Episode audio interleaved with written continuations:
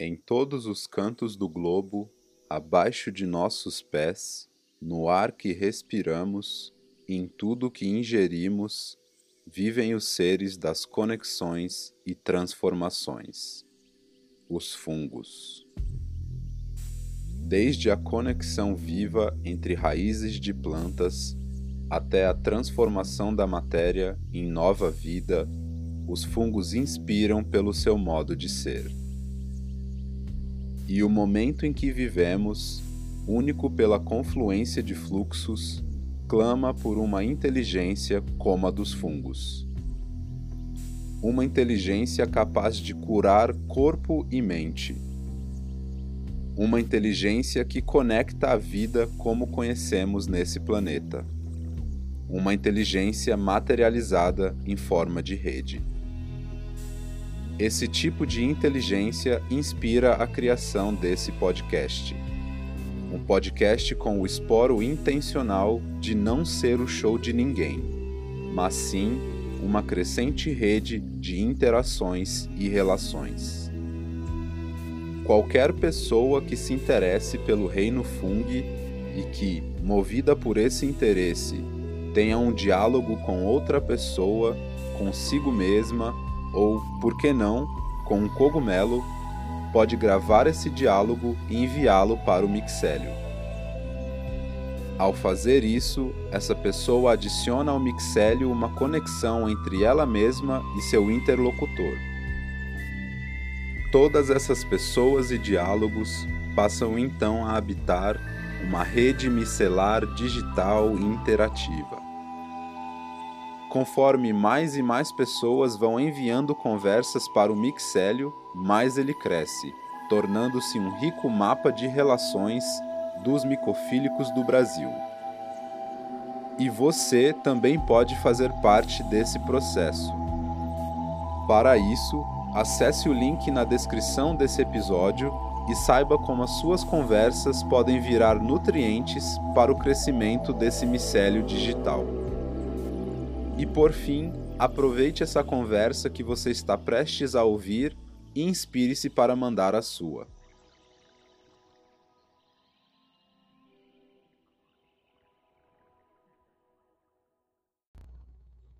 Maravilha. Então, estamos aqui gravando novamente. Esse é o terceiro episódio aqui do Mixélio, né, esse podcast micelar, inspirado é, no reino Fung, né, no reino dos fungos. E hoje tem a, a felicidade de estar falando com é, Nelson Menoli, ou professor doutor Nelson Menoli, né, falando com a gente aí de São Paulo. É, Menoli, eu diria aí, da, do, do que eu andei pesquisando, né, é uma das pessoas que é, no Brasil está bastante envolvida com com esse mundo de cogumelos, já fez alguns projetos bastante interessantes, né? É o orientador de várias pessoas aí da micologia, é, inclusive uma pessoa que a gente deve entrevistar, entrevistar nessa semana. É, enfim, com certeza vai ter muito para compartilhar com a gente aqui em termos é, do entendimento, inclusive um pouco mais a fundo, né, microbiológico, a nível até de DNA, dos, dos fungos, né? Esses seres que a gente tem buscado estudar aqui. Então, bem-vindo, Nelson. É, valeu mesmo aí pelo tempo para a gente bater esse papo e, e, por energizar essa iniciativa aqui. Beleza, Danilo. Obrigado pelo convite. É, acho que é um super prazer aí participar dessa iniciativa. Uh, te parabenizo de antemão aí por estar tá juntando aí tanta tanta gente legal aí que é, eu acho que esse é o caminho mesmo para a gente ir unindo e cada vez mais dispersando aí o conhecimento de um, de um grupo de organismos que, que é a razão de viver e motiva e a alegria de muita gente, que são os fungos. Então, de antemão aí, parabéns aí pelo projeto. Viu? valeu, valeu. Você falou, né, a razão de viver e, e, e, isso é uma coisa bem literal, assim, né? A gente não estaria aqui é, se não fosse esse, esse grupo de organismos, né? É, acho que a gente vai chegar lá, né? Mas vamos começar, de repente, por uma introdução sua, né? Entender acabei não mencionando, né, mas você tem também aí coordenado as atividades do iFung Lab, né, que uhum. tem sido bem bacana, disseminação de conteúdo de qualidade sobre fungos e cogumelos aí nas redes sociais. Então, entender um pouco disso seria bastante bacana e da sua trajetória, né? Como que você começou a fazer esse tipo de estudo e quais trilhas você você percorreu aí. Legal. É, é engraçado falar disso, dessa questão aí da razão de viver, né? Porque sempre que, que eu falo, ah, você trabalha com o quê? Né? Falar, ah, trabalho com cogumelos. E acho que isso fica muito marcado assim na cabeça das pessoas, né? Então, assim, vira e mexe. Ah, quem que é? Ah, é o Menoli, o Nelson dos cogumelos. É o cara dos cogumelos, o cara dos cogumelos, né? É. E acho que os cogumelos, eles apareceram assim na minha vida, eu diria que foi bem assim por acaso, foi uma oportunidade que surgiu ainda no, no início da faculdade de biologia, então eu fiz biologia. Uhum. Eu, eu estudei em Londrina, na Universidade Estadual de Londrina, e logo que eu cheguei lá, eu tinha lá meus 19 anos, 18 anos, acho. É, 18 anos, talvez. E aí eu tinha feito um estágiozinho antes em uma outra universidade com alguma coisa relacionada à biologia, isso antes de eu chegar na universidade lá em Londrina. Uhum. E uma das coisinhas que eu vi na época foi cogumelo, né? E aí eu cheguei novão assim lá na faculdade e aí todo mundo, os veteranos, vinham naquela ânsia do tipo, ai, ah, você tem que procurar um estágio, né? Você tem, você tem, você tem, né? É engraçado como que, como que até hoje a gente vê muito disso né, na sociedade como um todo, né? Uhum. Ah, beleza, né? Deixa eu procurar esse tal de estágio aí, o que, que é isso, né? E aí eu falei, ah, com o que que eu vou, né? O que que eu vou procurar, o que que eu gosto uh, de estudar?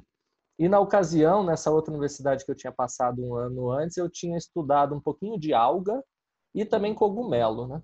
E aí eu falei, ah, é, deixa eu procurar nessas duas coisas que é onde eu eu acho que eu já conheço alguma coisinha, né? Imagina, não conhecia nada e até hoje também não conheço nada. Uhum. Uh, e aí, logo de cara, eu fui procurar um estágio com, com um professor que trabalhava com algas. E ele falou: oh, você é muito novo, você acabou de entrar na universidade, volta daqui um ano. ah, tá. Então, então tá bom. Então não vou trabalhar com alga esse ano, a minha segunda opção eram os cogumelos. E aí me falaram que lá no, lá no departamento de biologia tinha uma professora. Ela, ela tinha acabado de entrar como contratada na universidade. Hoje é uma colega uh, de profissão. A gente tem alguns projetos juntos, que é a Noêmia. Noemi Chical, ela trabalha uhum. uh, no INPA, lá em Manaus, Instituto Nacional de Pesquisa da Amazônia. E ela tinha acabado de chegar como professora contratada lá e alguém falou: "Ah, a professora tal trabalha com cogumelo, vai lá". Aí eu fui, cheguei lá pedindo um estágio. Ela falou: "Olha, eu só vou aceitar alguém que trabalhe com taxonomia, que é, é, é tipo esse processo de você dar nome, de você identificar os cogumelos, né?" Uhum. E eu meio sem saber o que que era, eu achava que era isso que eu queria mesmo. Eu falei: "Ah, então beleza, eu topo". Então assim, eu comecei a estudar os cogumelos, isso foi, uh, isso foi em 2003, eu tive o primeiro contato em 2002, então faz aí quase 19 anos, mas eu diria que foi meio por acaso, foi em função de um não, eu acho, sabe? Uhum. Se talvez o professor das algas tivesse me aceitado naquela ocasião, talvez eu seria acho, um ficólogo e não um micólogo como eu sou hoje. E desde então nunca mais parei, continuei no mesmo laboratório, né? É, só que passei por outras orientações, outras professoras. E aí terminei a graduação em Londrina, me mudei para São Paulo, continuei na carreira acadêmica sempre. E, e eu acho que, na verdade, os fungos me escolheram. Acho que não foi bem eu que escolhi os fungos, e aí não tem como negar quando a coisa acontece assim, eu acho, sabe? É, total, total. É, e é curioso mesmo, né? Como esses, essas decisões, assim, né? Às vezes nem são decisões, são simplesmente eventos, ocasiões, né? Como elas vão definindo tudo, assim, né? E realmente dá a sensação, às vezes, de que tem uma inteligência outra ali operando, né? Uhum. Eu, não, eu, não, uhum. duvido mesmo que seja aí a inteligência mais micelar aí dos cogumelos e tudo Sim. mais. Né? Legal. Então, Ou, aí... pelo menos, o fato, uh, o fato de eu ter me mantido nessa área, né? Aí sim, sem dúvida, é, é a paixão, é a descoberta que uhum. foi aumentando cada dia, é, dia após dia, né? Uhum, uhum. Muito bom. E a sua, a sua atuação inicial, e bom, eu imagino até que por agora tenha sido mais nessa, né, com esse foco na taxonomia mesmo. Isso. Ah, na verdade, assim, quando, quando eu estava ah, tipo, na graduação ainda, eu comecei a trabalhar um pouco com taxonomia, mas na época não tinha ninguém que me orientasse lá em Londrina. A, a, a, a, a Noêmia, ela não é taxonomista, né? de formação, sempre trabalhou bastante com cogumelos comestíveis e com cultivo. Uhum. Então, lá em Londrina, não desenvolvi muito essas, esses conceitos aí mais relacionados à taxonomia. Então, nos cinco anos ali uh, da graduação, eu trabalhei principalmente com cogumelos comestíveis comerciais, uh, com cultivo, com melhoramento genético, uh, isso principalmente do shiitake e do shimeji. Mas eu sempre quis a taxonomia e aí eu tive algum contato com a Marina Capelari, que é uma pesquisadora aposentada do Instituto de Botânica, que onde eu sou pesquisador associado hoje, inclusive oriento lá na pós-graduação. E aí eu tive algum contato com ela durante a graduação, mais voltado para essa questão da taxonomia. E aí foi onde eu resolvi né, fazer o meu mestrado e doutorado uh, totalmente focado na taxonomia. Uhum. E uh, e foi nessa ocasião, então, que eu me mudei para São Paulo para fazer o mestrado e doutorado no Instituto de Botânica. Então, durante o mestrado e doutorado, eu trabalhei direto com taxonomia e com filogenia e sistemática uh, de cogumelos espontâneos, né, que ocorrem principalmente na Mata Atlântica. Esse foi o uhum. foco até, pelo menos, ali o finalzinho do meu doutorado. Bacana. E, e se for dar uma, um, um geral assim da, dos seus temas de pesquisa no mestrado, no doutorado, o que, que você estava olhando assim, em termos mais específicos? Assim? Eu na verdade trabalhei com uh, com dois grupos, com dois uh, gêneros, duas famílias específicas de cogumelos. Uma delas é a família uh, do gênero Amanita, que é o cogumelo lá o vermelho de bolinha branca, bem clássico. Né? Então, durante o meu mestrado, eu trabalhei com a manita e eu trabalhei também com o gênero Pluteus e o gênero Volvariella. O gênero Volvariella, inclusive, tem algumas espécies comestíveis, principalmente consumidas na Ásia, mas não são tão exploradas do ponto de vista gastronômico aqui no Brasil, mas existem algumas espécies que ocorrem naturalmente aqui. Uhum. Ah, e o gênero Pluteus é um gênero bastante importante, principalmente para a degradação ah, de madeira na floresta, um gênero com uma diversidade muito grande de espécies, são cerca de 500 espécies conhecidas uhum. mundialmente. Uh, e aí o meu trabalho era uh, efetivamente ir até a mata, principalmente em região de Mata Atlântica aqui do entorno da cidade de São Paulo mesmo, mas eu recebi também materiais de outros colegas que coletavam aí Brasil afora, né? Uhum. Uh, e o meu trabalho basicamente era ir até a mata e aí eu trago esses cogumelos, é o que a gente faz até hoje, né? E aí a gente fazia a identificação morfológica ou molecular.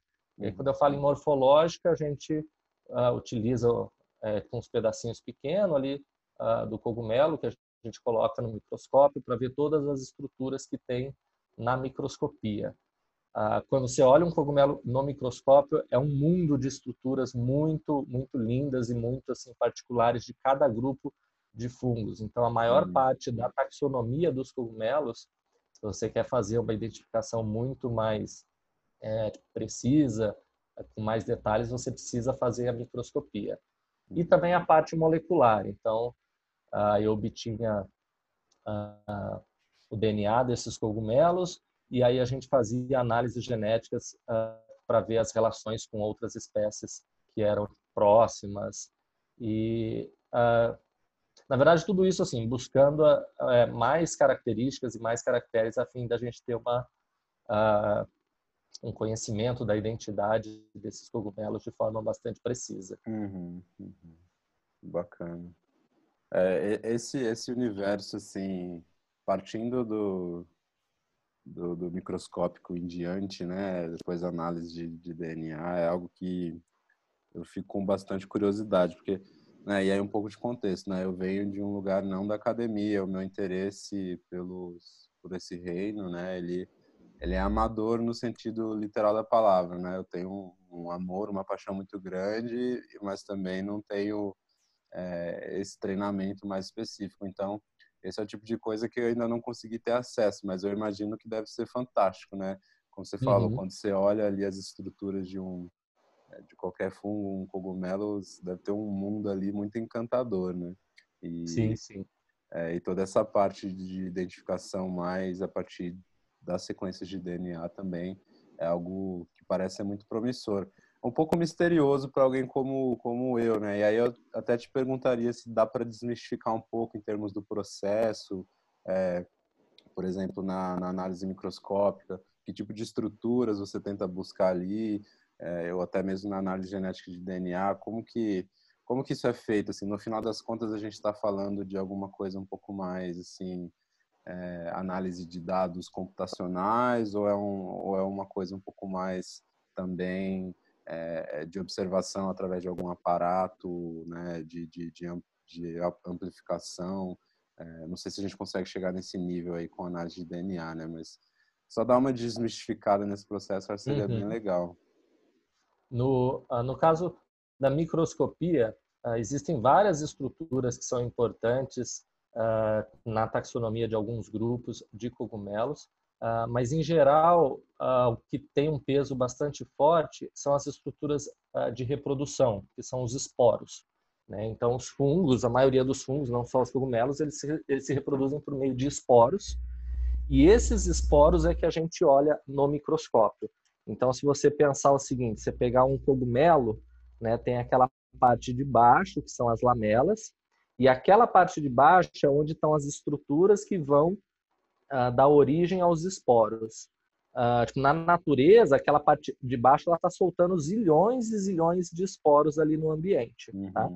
E aí, quando a gente consegue preservar e pegar um pedacinho desse cogumelo, colocar isso no microscópio, a gente vai ver então os esporos, que tem uma importância bastante grande, e aí realmente você consegue visualizar o esporo mesmo, você consegue uhum. tirar foto. É importante você medir esses esporos e outras características também uh, e outras estruturas que também têm importância. Uhum. Então a gente consegue ver isso efetivamente, lógico, com auxílio do microscópio, né? Uhum. No caso, qual o grau de uh, magnificação caso... a gente está falando aí nesse caso? Olha, em geral, a gente trabalha com, com microscópio óptico que vai em torno aí de, de 600, 800 até mil vezes de aumento. Ah, tá. Legal. Então, a gente está falando mais ou menos isso. E os esporos, em geral, eles têm o tamanho ali, acho que de 5 a 15 micrômetros, uhum. né, que é ali a milésima parte uh, do milímetro. Uhum. Então, são estruturas bastante, uh, bastante pequenas. A gente precisa ter um aparato ali uhum. uh, que consiga chegar nesses aumentos. Uhum. No caso das análises moleculares, uh, o que a gente faz no laboratório é quase assim uma receita de bolo. A gente segue todo um protocolo, né? Uhum. Uh, a fim da gente conseguir isolar esse DNA, mas a gente não consegue ver a estrutura do DNA. É como você imaginar aquele uh, tipo aquele cientista clássico, né, que está no laboratório com vários tubinhos de ensaio e a gente tem vários líquidos e várias soluções e o DNA vai estar tá ali dentro. Uhum. Chega um momento de toda essa análise uh, que você até consegue ver uma um líquido um pouco mais turvo que é o DNA. É, eu já então, fiz a gente sabe que... na escola. Exato, né? exato. Tem... A escola é muito clássica, fazer é. com morango, com banana. Então você consegue ver aquela estrutura naquela solução Uhum. Mas aí depois isso tudo vira dado, uh, vira dado uh, computacional mesmo, né? Uhum. A gente tem aí em toda a cadeia uh, dos seres vivos basicamente quatro componentes principais que formam a estrutura do DNA, que são os chamados nucleotídeos, que são representados por letrinhas. Uhum. Então, quando a gente quando a gente obtém o resultado de um sequenciamento, que é o quê? Uh, tipo, desvendar todo uh, todo esse segmento de DNA daquele material que eu estou estudando, o meu resultado é uma sequência de letras. E é isso que a gente vai analisar e comparar com outros organismos e com outros, uh, com outros cogumelos relacionados ali. Então, uhum. uh, existe também um trabalho todo computacional, uh, de letrinhas mesmo, da gente interpretar qual que é o código genético, qual que é a leitura daquele DNA do, do fungo. E aí Legal. tem um monte de, uh, de trabalho evolutivo envolvendo isso. É, é, é, é um ramo bem bem vasto e bem interessante também. E a gente, uh, a gente sempre tenta juntar todas as coisas.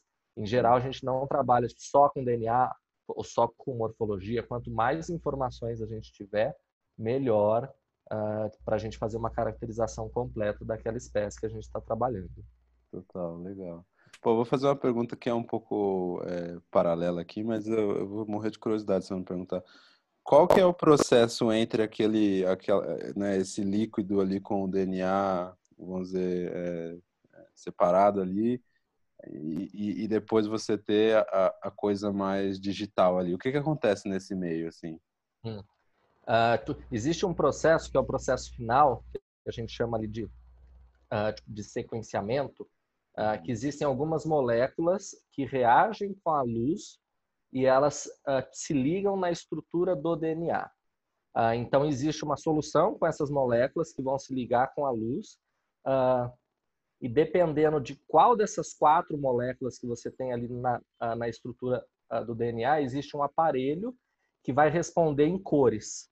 Então, cada uma dessas quatro letrinhas responde uh, em cores, porque essa molécula que reage à cor, ela se ligou àquela estrutura do DNA.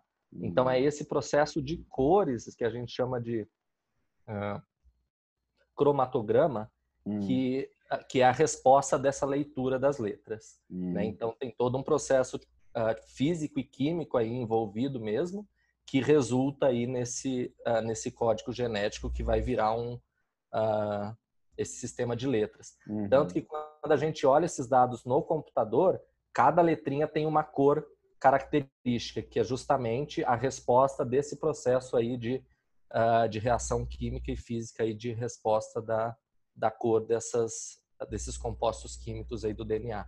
Uhum, muito legal. Essa, é, essa parte aí que era o grande mistério para mim. Agora já está um pouco mais é um pouco mais é, claro, assim, faz sentido. Como se fosse um sistema assim de, acho que de chave fechadura, que se deu match, ele uhum. emite uma cor e essa cor é capturada pelo leitor.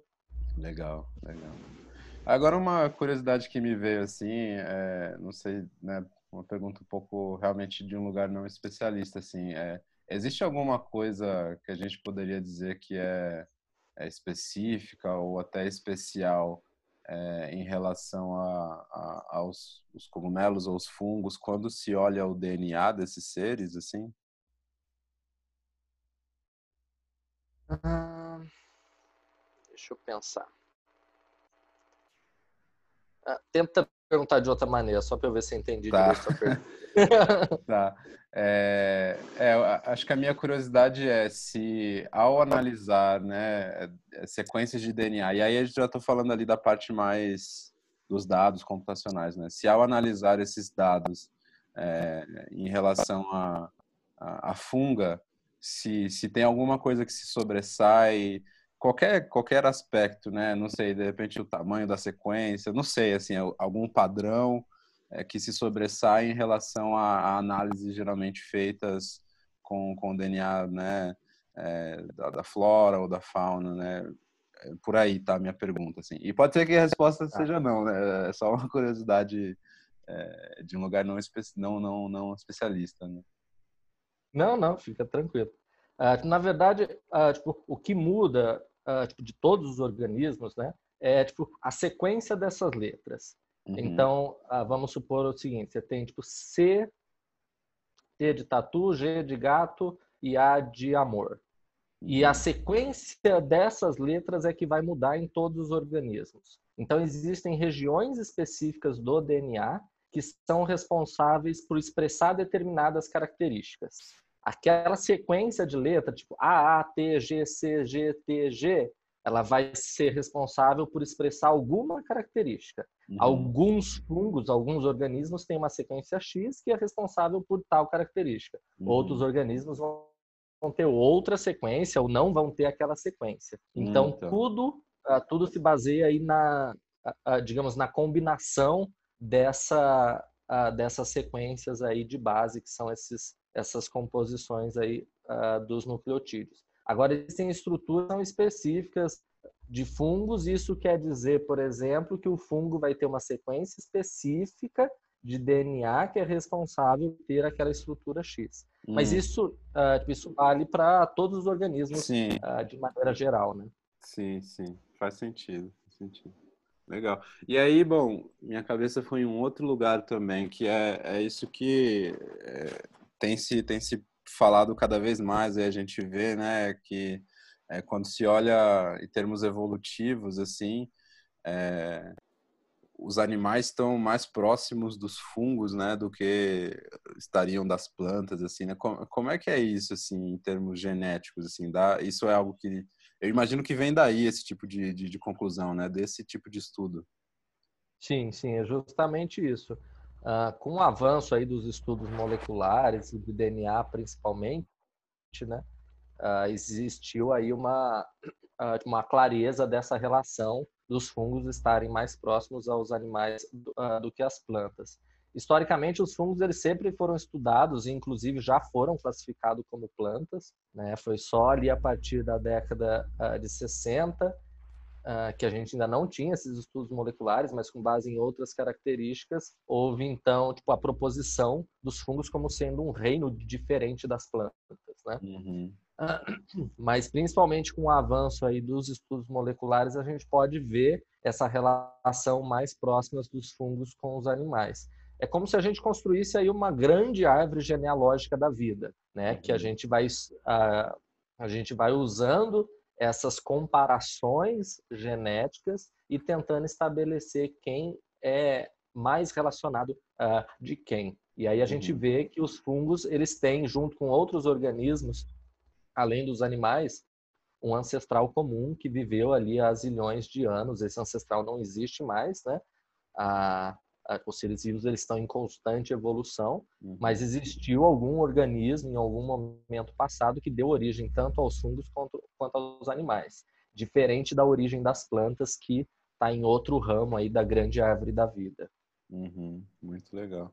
E, e, relacionando um pouco com o que a gente estava falando, como que como que se fa, como que se dá esse tipo de análise assim, é, em termos dessa proximidade proximidade é, genética, vamos dizer assim, né? É a partir da é, da procura de, de sequências semelhantes entre entre várias espécies, né, de fungos e várias espécies de animais, é a partir de algum algum tipo de sequenciamento que dá que depois vai gerar alguma estrutura semelhante entre esses seres? Como é que é essa, né, para você ter essa clareza, o que, que você precisa olhar ali no, no sequenciamento genético, assim?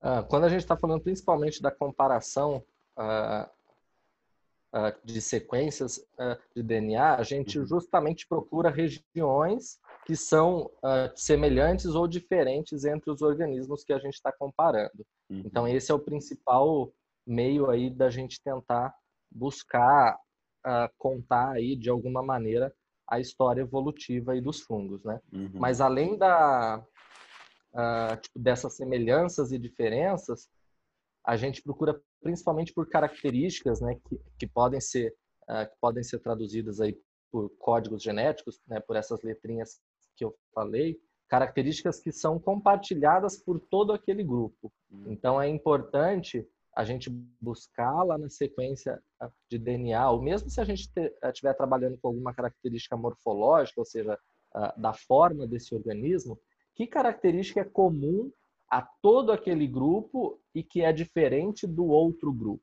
Então, uhum. não necessariamente é só uma comparação tipo para a par, mas é uhum. importante a gente buscar uma, ah, uma característica que seja comum a todo aquele outro grupo e que não estava presente em um grupo que a gente está comparando. Uhum. Isso a uhum. gente chama de novidade evolutiva. Então, são uhum. essas novidades evolutivas, que podem ser sequências de letras, mas que essa sequência de letras são responsáveis por expressar uma determinada característica. Então, são essas novidades evolutivas que, uh, que têm um peso importante justamente para a gente contar eh, essa história e tentar contar, né? porque a gente está uhum. tá trabalhando com hipóteses, né? não uhum. com com, com afirmativas, com verdades absolutas aí. Legal. E aí eu estou tentando imaginar aqui qual novidade evolutiva né, nos assemelha a, a, aos fungos. Eu, eu, imagino que uma delas seja coisa da, da, da respiração aeróbica, talvez, não? Ou, ou, então, ou na verdade, uh, uh, existem fungos, por exemplo, que têm respiração anaeróbica, que eles não precisam uh, de oxigênio, é um grupo de fungos em geral que fazem associações com, com animais e vivem no, no trato intestinal de, uhum. de ruminantes, principalmente. mas eu acho que a principal característica que une aí os fungos aos animais, e não só aos animais, tem outros grupos de organismos microscópicos ali, como as amebas, que também tem uma relação próxima, é a presença de uma estrutura de reprodução uh, aqui tem um flagelo. Então, hum. existem alguns fungos, não são todos, uh, os grupos de fungos provavelmente que surgiram anteriormente aí na escala evolutiva, eles, eles ainda mantêm essa, essa estrutura de reprodução com flagelo. E isso é comum, por exemplo, aos animais. No nosso caso, a gente tem aí o espermatozoide como sendo a estrutura uhum. de reprodução, mas vários outros animais, em algum estágio de vida, têm uma estrutura microscópica com flagelo. Ah, é, não sei se é claro quando, eu falo flagelo, mas quando a gente pensa lá no, no espermatozoide, é uma uhum. visão bastante clássica, né? Então você tem a célula lá do, do espermatozoide e aquele ali, né? rabinho, né? é, que é o que faz o espermatozoide se mover ali no meio líquido. E essa é uma característica geral aí compartilhada pelos fungos, uh, pelos animais e também por algumas amebas que estão ali também próximos desse grande grupo aí. Hum. Então, em geral, é um flagelo único localizado na parte uh, na parte de trás uh, dessa célula. Então, são características assim bem bem específicas. É, bem engraçado até, né? Exato.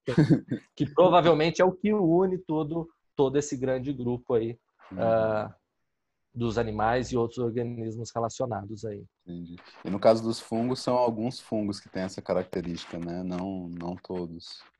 Não, uh, na verdade é uma minoria quando a gente pensar em número de espécies uh, de fungos. A gente tem aí mundialmente cerca de acho que de 145 mil espécies de fungos conhecidas hum. e apenas mil espécies que a gente conhece hoje ainda mantém essa estrutura que é o flagelo.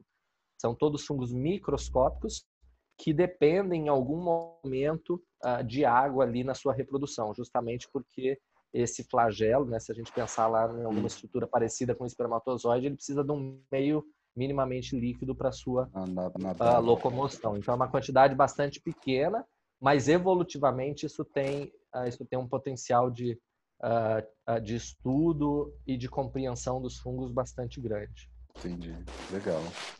Poxa vida, eu não, não imaginava isso, bem legal. Valeu aí por, por explicar. Imagina. E a gente não acabou. Começa a se tornar muito, muito específico, assim, né? Mas... é, não, mas eu acho que é. Dá, dá para seguir, assim, né? É uma coisa que gente, nesse tipo de conversa a gente consegue ir entendendo. E a gente, né, entrou aí num, num ramo aí, fomos aí, né? Mas é, voltando um pouquinho lá mais atrás, eu também queria te perguntar quais são as atividades hoje que você está realizando aí no Instituto de Botânica e também nos falar mais sobre o Instituto, como que funciona, seria legal. Uhum. Bom, então uh, eu ah, só para contextualizar um pouquinho e continuar a parte da história, né? Uhum. Eu ali durante uh, durante a minha formação ali da pós-graduação, eu trabalhei principalmente com taxonomia, mas eu tinha esse histórico anterior aí de, uh, de ter trabalhado com espécies comestíveis comerciais, né? Com cultivo de cogumelos, principalmente do shiitake e do shimeji. Uhum. E aí eu comecei a ver na mata que existem espécies comestíveis que ocorrem naturalmente na nossa mata, que são diferentes daquelas espécies que a gente tem no mercado. Ah, só para se ter uma ideia, as espécies que a gente ah, de cogumelos comestíveis que a gente tem no mercado, em geral, elas são oriundas da Ásia ou da Europa e elas não ocorrem naturalmente aqui no nosso ambiente, né? Uhum, uhum. E aí, junto com, né, com toda a equipe ali, eu fui construindo esse pensamento do tipo, nossa, por que que a gente não uh, não uh, não estuda esses cogumelos comestíveis que tem na nossa mata, né? E aí, aos poucos, uh, juntando várias referências aí, uh, uh, veio essa ideia de, de estudar os cogumelos comestíveis que ocorrem na nossa mata. Então, eu tentei juntar aí duas, dois pontos bastante importantes da minha formação, que foi o cultivo de cogumelos e também a identificação dos cogumelos silvestres, né? Uhum. E aí foi quando, acho que em 2018, 2017 talvez, a, a Mariana, a Mariana Drevinski, que hoje é minha orientada de doutorado, deve terminar o doutorado dela o ano que vem, Vai veio estar aqui no proposta. podcast também. Isso, tomara. E ela conta um pouquinho mais também sobre uhum. a experiência dela. E aí ela veio me procurar justamente para orientar ela no doutorado. Eu sabia que ela já tinha trabalhado com cultivo também, e eu, uh, eu orientei ela no, uh, no mestrado, mais voltado à taxonomia.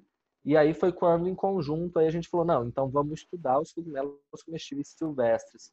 Juntou aí uma paixão de ambos. E hoje a linha que, uh, que a gente tem lá no Instituto ah, de Botânica e também no Instituto Federal de São Paulo, que é onde eu sou, eh, eu sou professor, ah, são justamente esses projetos voltados à identificação e ao estudo dos métodos de cultivo dos cogumelos comestíveis silvestres, que são aqueles que ocorrem naturalmente na nossa mata. Hoje o Instituto de Botânica, a gente está falando aqui de São Paulo, ele fica localizado ali junto ao Jardim Botânico de São Paulo, é um órgão do governo do estado. Eu sou pesquisador associado lá, ah, então eu tenho a estrutura ah, de pesquisa, os laboratórios e é onde eu oriento também na pós-graduação. Ah, mas eu sou professor, eu sou contratado do Instituto Federal de São Paulo, que é um órgão do governo federal, é, é uma instituição de ensino, tanto de ensino técnico, graduação e pós-graduação. Uhum. Uh, atualmente a gente está construindo uma estrutura de pesquisa lá no Instituto Federal, principalmente graças aí ao financiamento de um projeto grande que foi aprovado com recursos da FAPESC, que é o principal órgão de uhum. fomento à pesquisa aqui no estado de São Paulo.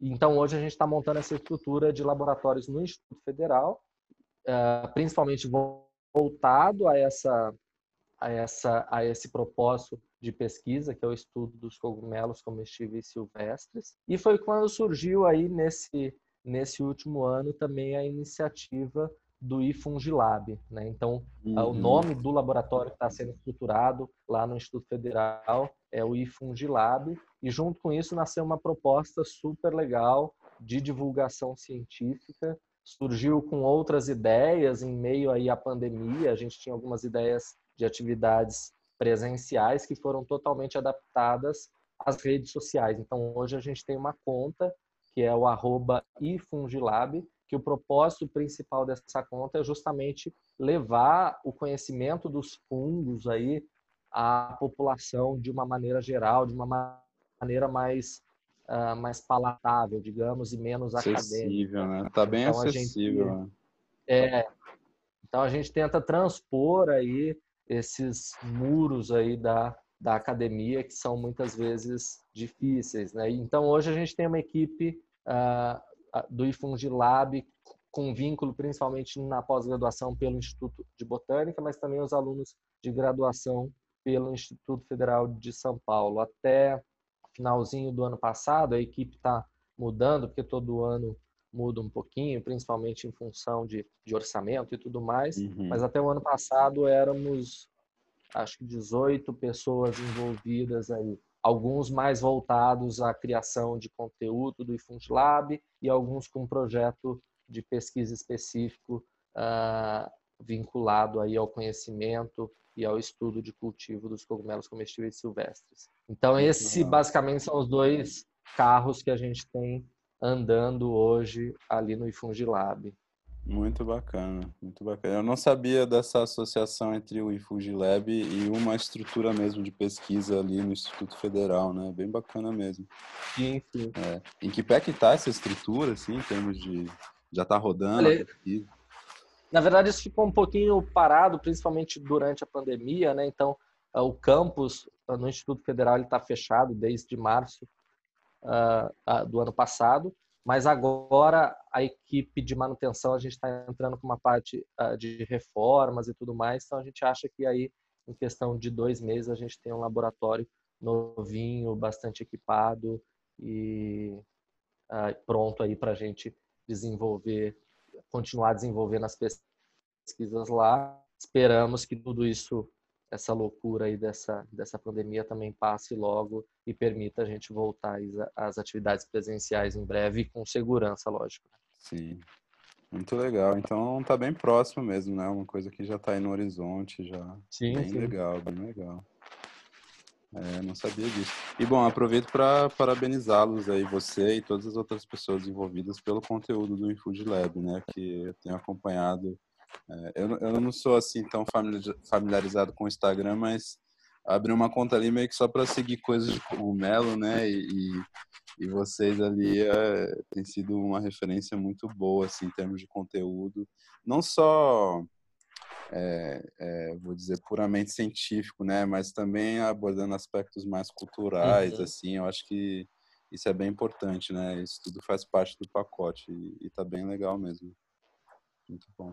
Sim, legal. É, estendo aí esse, esse agradecimento a toda a equipe que no ano passado, né, que foi quando a gente começou, toda a equipe trabalhou bem, uh, uh, uma dedicação bastante, bastante legal e esse Uh, e esse é um produto que a gente está colhendo, né? A gente viu que, que a conta teve, teve, ela está sendo bem vista e bem repercutida uhum. e a gente fica super feliz de, uh, de poder estar tá fazendo isso. Muito bom. E aí, é, mudando um pouquinho o assunto, assim, né? Você, você mencionou é, é um pouco do que você é, do, dos interesses de pesquisas que, que, estão mais latentes, né? Ficou bem essa coisa do, pelo menos para mim, né? Do, do cultivo de cogumelos silvestres, assim, né? Uhum. Isso é isso é um foco mesmo, assim, digo, seu e de repente das pessoas ao seu redor. Eu sei que a Mari está olhando isso um pouco também. É, me, é mais ou menos por aí que vocês estão imaginando aí seguir nos próximos meses, anos e tal. É, na verdade, a gente a gente parte aí do, do momento inicial, que é primeiro tentar rastrear, catalogar e conhecer efetivamente o que a gente tem de espécie comestível silvestre nas nossas matas. Uhum. E aí entra muito forte essa questão da taxonomia, né, com toda essa bagagem uh, que a gente tem ali no laboratório. Uh, uma vez que a gente tem o conhecimento preciso de quais espécies são essas que a gente está lidando, um outro objetivo uh, uh, do projeto é a gente entender a biologia desses cogumelos, a biologia desse fungo. Então a gente vai trabalhar, tipo, a gente trabalha, a gente já está em algumas etapas disso. A gente trabalha com esse com esses fungos em cultura viva. A gente não tem o cogumelo é, em si ali em mãos, mas a gente tem a estrutura uh, tipo, celular do cogumelo crescendo em laboratório, em meio de cultura. Sério, ah, então, isso, isso, justamente. A gente tem as plaquinhas com, com o micélio, né? Uhum. E aí a, a, gente tenta entender quais são as condições uh, de crescimento desse micélio. Então, que nutrientes ele gosta, que substrato esse micélio né, é, gostaria, né? É, a gente fala gostar, mas não é uma é, é não é uma escolha do fungo, né? A gente está falando de, uma, de um comportamento nutricional aí, né? Mas que ah, que substrato rico, mais rico em celulose ou não, com mais carbono, com mais nitrogênio, que temperatura que esse fungo cresce. Então a gente tem todo um estudo uh, de temperatura. Existe também previsto um estudo bioquímico pra, que é para entender que enzimas esse fungo tem, porque daí a gente consegue saber que tipo de substrato ele consegue decompor, uh, ah, para lá no final a gente chegar, digamos, numa numa receita mais próxima do ideal e esse micélio vire um cogumelo. Então, hum. todo esse processo de estudo das condições de cultivo, a gente chama de domesticação, e a gente está falando de espécies de cogumelos, uh, muitas delas que nunca foi feito nada parecido. Se a gente pegar só como referência os cogumelos que estão hoje uh, uh, no mercado, por exemplo, a gente está falando de espécies de cogumelos comestíveis que já se conhece todo esse, todo esse processo de domesticação há muito tempo. Né? Uhum. Só, só para a gente ter uma ideia, os, os principais cogumelos que a gente tem cultivados hoje uh, no mercado, que é, que é o shiitake e o shimeji. O shiitake, por exemplo, uh, os primeiros registros de cultivo do shiitake na Ásia eles são datados do ano 1000 ou do ano 1100. Então, a gente está falando aí de quase 900 anos de estudo de cultivo desses cogumelos. Então, é uhum. compreensível a gente, é, é, a gente entender que hoje o shiitake domina o mercado mundial de cogumelos comestíveis. Então, o que a gente está fazendo hoje ah, de estudar em detalhe a biologia desses cogumelos que crescem aqui nas nossas matas é como se a gente estivesse voltando mil anos aí na história do, uh, do cultivo e da domesticação das principais espécies de fungos que a gente tem. Uh, um outro fungo que não é tão comum aqui no Brasil, mas que ocorre nas nossas matas e que é muito consumido na Ásia, principalmente, cogumelo que chama auricularia. Ele parece aí uma orelha de pau meio mole, né? Uhum. Aí que vem o meio nome roxinho. Dele, e a gente está falando isso, isso, esse uhum. mesmo, bem molinho, meio cartilaginoso. Uhum. Uh, os primeiros estudos, uh, os primeiros registros de cultivo das espécies de auricular, elas datam do ano 600 depois de Cristo. Então a gente está falando aí agora de 1.400 anos de história de cultivo dos uhum. principais cogumelos que a gente tem uh, comercializados no mundo, né?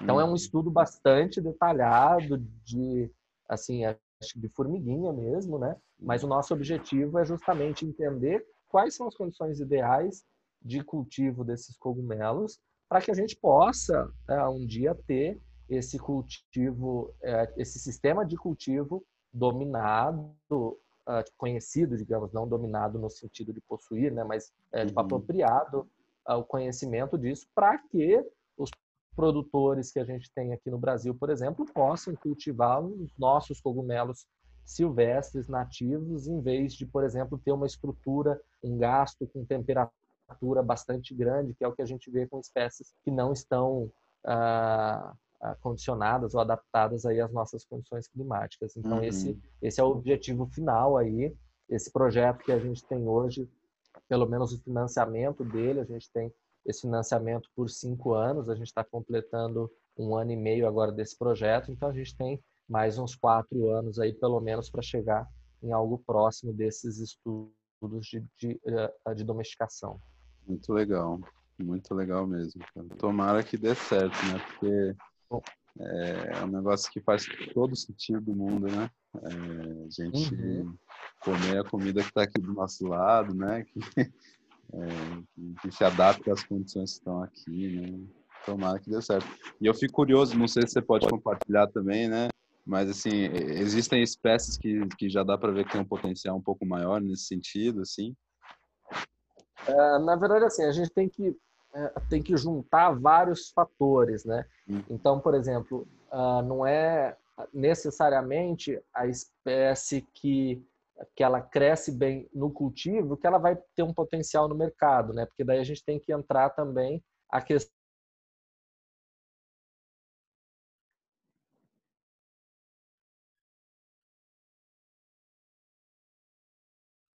astronomia.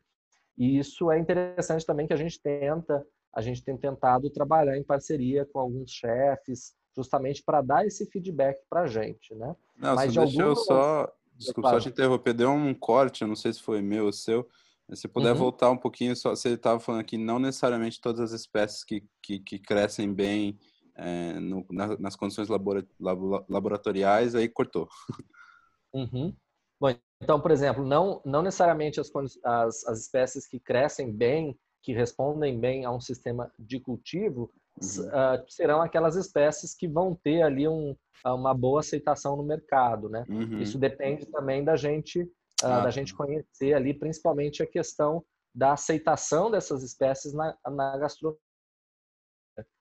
Então, Sim. qual é a altura desses cogumelos, o que, que ele tem de sabor, então, justamente nisso, a gente tem tentado também fazer algumas parcerias com alguns chefes uh, e o pessoal da gastronomia que dá esse feedback para a gente. Né? Ah, Já existem espécies uh, silvestres que ocorrem na nossa mata, que em alguns estudos uh, de cultivo não tão controlados e prévios que a gente conduziu no laboratório, a Mariana especificamente conduziu, a gente sabe que aquele cogumelo vai nascer num sistema de cultivo, né? Uhum. Mas a gente ainda não sabe quais as condições ideais, né? Porque tá. aí que entra ah, toda essa pesquisa. A gente saber que ele vai nascer não é o que a gente quer. O que a gente quer é conhecer quais as condições ideais para ele nascer, uh, para ele se desenvolver, justamente para que a gente uh, consiga pensar em um mercado futuro. E aí entra essa questão também de uma boa aceitação na gastronomia e tudo mais. Então Sim. a gente não está falando simplesmente de, um,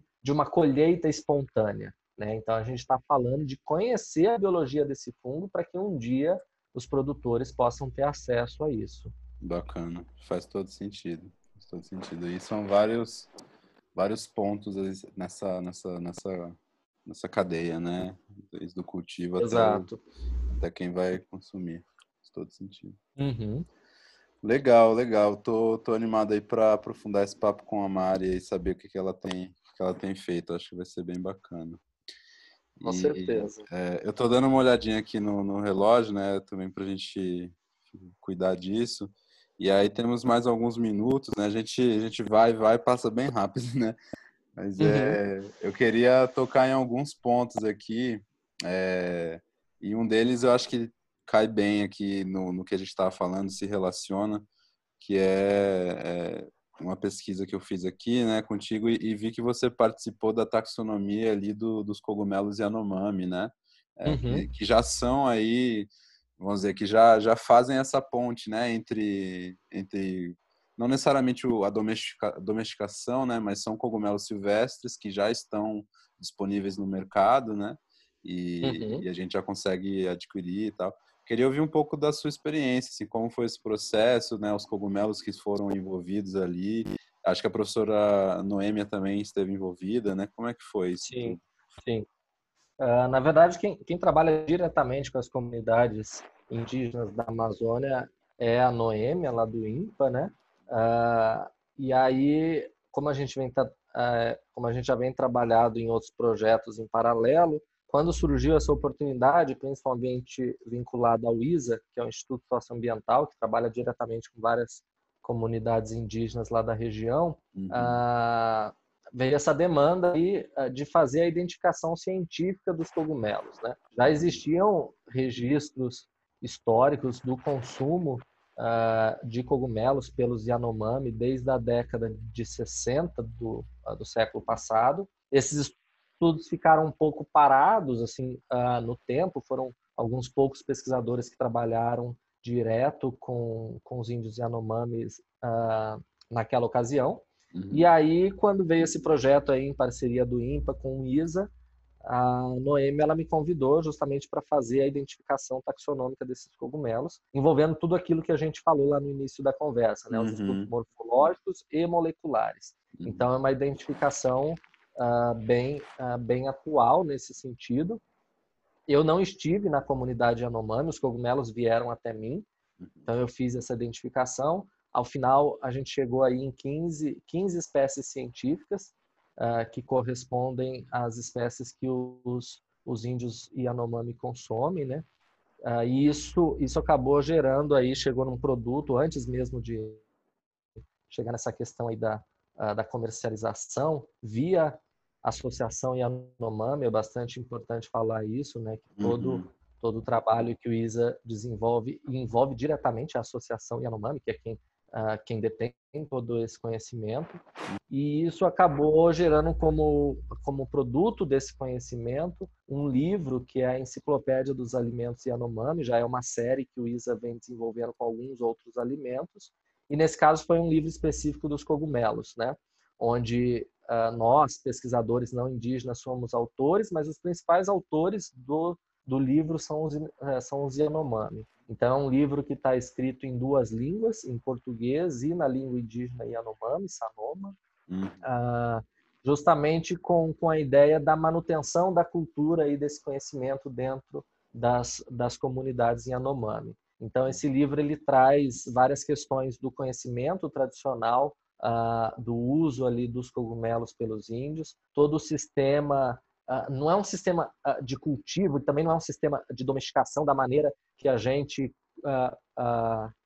na pesquisa acadêmica que o não indígena conhece, mas eles têm um sistema muito próprio, principalmente relacionado ao sistema de cultivo de mandioca, por exemplo. Então eles derrubam a roça e toda a floresta que depois vem se recompondo e a queima da floresta e, a, e o plantio das mandiocas, tudo isso está envolvido aí uh, em todo um sistema que aumenta a quantidade e a diversidade de cogumelos ali na floresta. Então, isso, todo esse, esse conhecimento desse sistema aí, uh, de cultivo, digamos assim, mas não é cultivo propriamente do jeito que a gente uhum, conhece, né? Uhum. Tudo isso está relatado ali no livro. Além disso, tem toda a parte do, do registro taxonômico, que eu fui responsável, e também cada uma das espécies ali, elas têm o nome uh, com a, o nome pelo qual os índios chamam essas espécies na língua deles, o modo de preparo e tudo mais. E Muito aí, bom. um pouquinho antes, acho que antes do lançamento do livro, uh, eu tive o prazer de receber alguns, alguns índios Yanomami que visitaram o ISA. Eles foram até o Instituto de Botânica, que foi onde hum. eu fiz ali a identificação. Então, foi um momento bastante especial assim para mim que apesar de não ter ido né, ver os cogumelos em loco, os índios puderam uh, vir até aqui, conhecer o que, que era minimamente essa questão do microscópio, onde os cogumelos estavam guardados, o que, é um laboratório que a gente faz esses estudos uhum. moleculares. Então, essa mesma conversa que eu estou tendo aqui contigo, uh, que a gente teve lá no início, né? Uhum. Eu tive com eles também. Encontro de mundo. Uh, então, nossa, foi, foi assim um momento bastante especial aí para gente. Uh, uh, e um pouco depois que esse livro que esse livro foi lançado, uh, no ano seguinte ele foi indicado ao Prêmio Jabuti de literatura na categoria gastronomia e esse livro ele foi premiado então em 2017 com o primeiro lugar no Prêmio Jabuti na categoria gastronomia. Então é um assim um marco bastante bastante importante aí no conhecimento uh, tradicional e principalmente aí na união né, uh, da pesquisa científica e do conhecimento uh, tradicional. Então, foi um trabalho que eu tive bastante satisfação e prazer em poder participar. Total. Pô, muito legal, cara. Imagino que realmente uma satisfação enorme, né? Participar uhum. desse processo todo, ver os frutos lá na, os, os, cogumelos saíram lá na frente, né? Uhum. Tecer essas redes, né? Muito bacana. Sim, sim. Muito bacana. Parabéns aí. Obrigado. Bom, beleza. Então, é, acho que a gente está chegando aqui bem próximo de uma hora, né? E é, eu tenho mais uma última pergunta final é, e essa é, se relaciona um pouco com o que você falou, né, lá atrás, que foi a temática aí da sua pesquisa é, não sei se de mestrado ou de doutorado, né, mas onde você olhou o gênero Amanita, né? Uhum. A pergunta não é necessariamente sobre o Amanita, mas é, engloba um pouco dessa experiência, né? E a minha pergunta é, é se você tem olhado e se você tem estudado o potencial medicinal dos cogumelos também, né?